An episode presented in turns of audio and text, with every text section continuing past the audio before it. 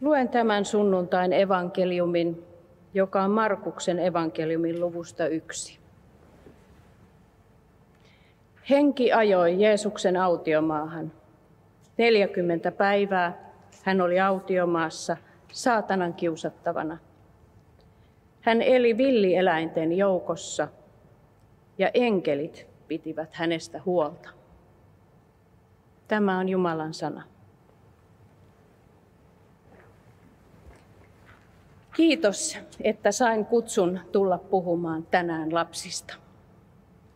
Päivälleen kolme kuukautta sitten olin viimeksi tässä kirkkosalissa, kun kummityttömme vihittiin avioliittoon ja meitä sai olla silloin pieni joukko sitä todistamassa. Lämmin tervehdys tänään sinulle, joka seuraa tätä Jumalan palvelusta etäyhteyksien välityksellä. Teen työtä Mannerheimin lastensuojeluliitossa, jossa päivittäin kuulemme lasten ja nuorten elämästä ja keskustelemme heidän kanssaan. Eräässä kirjeessä nuori kirjoittaa. Aloitin syksyllä yläasteen ja tuntuu, että nyt on jäänyt muiden ulkopuolelle. Ei mulla ala-asteellakaan sellaisia hyviä kavereita ollut, mutta nyt vielä enemmän tuntuu siltä, että kaikki on omissa porukoissaan ja mä oon yksi. Mulla ei ole ollenkaan parasta kaveria, kelle puhua mistä vaan. Mulla on yksi serkku, ja se oikeastaan on ainoa, kelle mä puhun mun elämästä. Haluaisin tutustua johonkin ja saada siitä hyvän kaverin, mutta on tosi ujo ja tuntuu, ettei kukaan halua olla mun kanssa. On aina ollut ylimääräinen tyyppi kaveriporukassa, jos sitä nyt sellaiseksi voi kutsua. Tuntuu, että kaikkea mitä teen ei hyväksytä, vaan aina väheksytään ja syrjitään. Jään muiden ulkopuolelle ja muut kuiskailee kaikkea. Ja kun mä kysyn, mitä ne sano, mulle ei koskaan kerrota. Mitä voisin tehdä? Nuoren kirje ja päivän evankeliumiteksti kertovat, kertovat molemmat riipaisevasti ajallemme tutusta ilmiöstä, yksinäisyydestä ja kiusatuksi tulemisesta. Lapsille yksinäisyys ja ulkopuolelle joutuminen on erityisen haavoittava kokemus, koska käsitys itsestä syntyy siinä vaiheessa suhteessa muihin. Ja lapsellahan se on vasta muovautumassa. Ja lapsen oman arvon tunne kehittyy juuri niissä ihmissuhteissa, aivan varhaisissa kohtaamisissa, kun hänen tarpeensa ja tunteensa tulevat kohdatuiksi. Markuksen evankeliumissa kerrotaan myös Jeesuksen ja lasten kohtaamisesta. Jeesus halusi olla lasten saavutettavissa.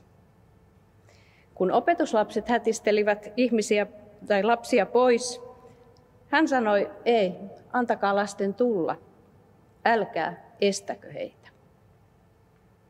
Hän asettui vahvasti lapsen puolelle myös sanoessaan, joka minun nimessäni ottaa luokseen yhdenkin tällaisen lapsen, se ottaa luokseen minut. Minä ymmärrän tämän opetuksen niin, että saimme yksilöinä, perheinä, kirkkona ja yhteiskuntana tehtäväksemme huolehtia lapsen kokonaisvaltaisesta hyvinvoinnista. Lapsi on kokonainen, täydellinen ihminen, jolla on hengellisiä, aineellisia, sosiaalisia ja sivistyksellisiä oikeuksia ja tarpeita. Meidän tehtävämme on huolehtia näistä oikeuksista, jotta jokaisen lapsen hyvinvointi voisi toteutua mahdollisimman täysimääräisesti.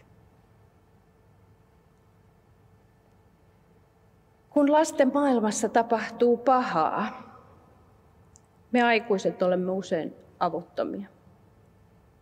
Miten tämä olisi voitu estää? Eikö kukaan nähnyt, miten asiat olivat?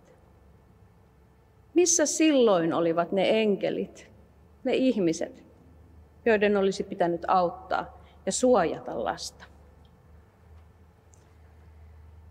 Tänään meidän kaikkien mielissä on nuoren pojan kuolemaan johtanut käsittämätön väkivaltatapaus.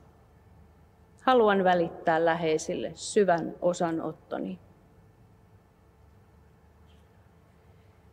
Kukaan tai mikään taho ei kuitenkaan yksin voi olla vastuussa siitä, mitä lasten keskuudessa tapahtuu. Lasten turvaverkkoon tarvitaan meitä kaikkia. Väkivaltaa ja kiusaamista vastustetaan luomalla välittämisen kulttuuria, edistämällä lapsen aitoa kohtaamista palveluissa, tukemalla myös vanhemmuutta. Kipeiden kysymysten äärellä on tärkeää tunnistaa, miten paljon voimme kuitenkin tehdä ja meidän pitää tehdä.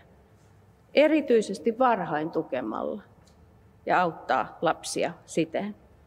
Ja aina tukeen on tarvittu toinen ihminen. Joskus se yksikin ihminen on se ratkaiseva auttaja. Tekemämme kouluhyvinvointikyselyn mukaan kiusatuksi tulleet lapset kokevat, että toisten tuesta on tilanteessa ollut apua. Lapset tarvitsevatkin henkistä laumasuojaa.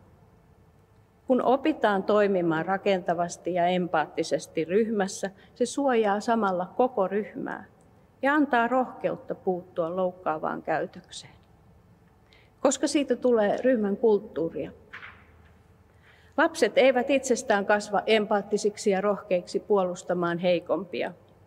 Henkistä laumasuojaa luodaan opettamalla tunnetaitoja, turvataitoja empatiaa ja vuorovaikutusta aivan pienestä pitäen, kotona, varhaiskasvatuksessa ja koulussa. Tässä työtä on tehtävä systemaattisesti ja päättäväisesti. Yhteiskunnassa, jossa lapset voivat hyvin, on kaikkien hyvä elää. Suomessa valmistellaan parhaillaan ensimmäistä kansallista lapsistrategiaa. Sen tarkoitus on tukea lasten hyvinvointia yli eri sektorirajojen ja vahvistaa lapsiystävällisyyttä koko yhteiskunnassa.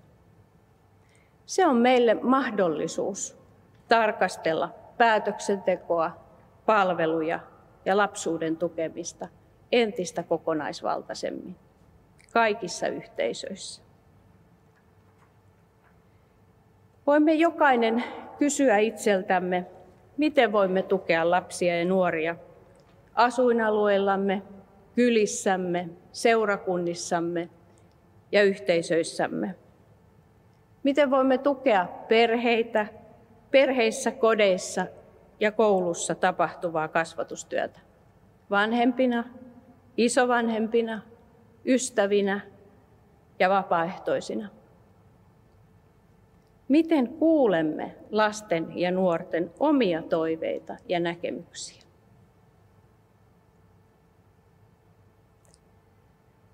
Mietin vielä tuota evankeliumitekstiä. Mitä enkelit oikein tekivät? Istuivatko he erämaassa rinkinä nuotiolla Jeesuksen ympärillä, pitäen liekkiä yllä karkottamassa villipetoja? Peittelivätkö he Jeesuksen jalkoja kylmältä öiseltä tuulelta? Suojasivatko he häntä päivän pahteelta lehdillä ja oksilla? Sanoivatko he kiusaajan kynsistä saapuvalle Jeesukselle illalla, että hyvin selvisit tänään? Istut tähän, me pysymme luonasi, sinä saat levätä. Enkelit pitivät hänestä huolta, niin on kirjoitettu. Paaston aika on alkanut. Usein haastamme itsemme kieltäytymään jostakin. Entä jos haastaisimme itsemme huolenpitoon, vaikka arkiseen ja pieneenkin?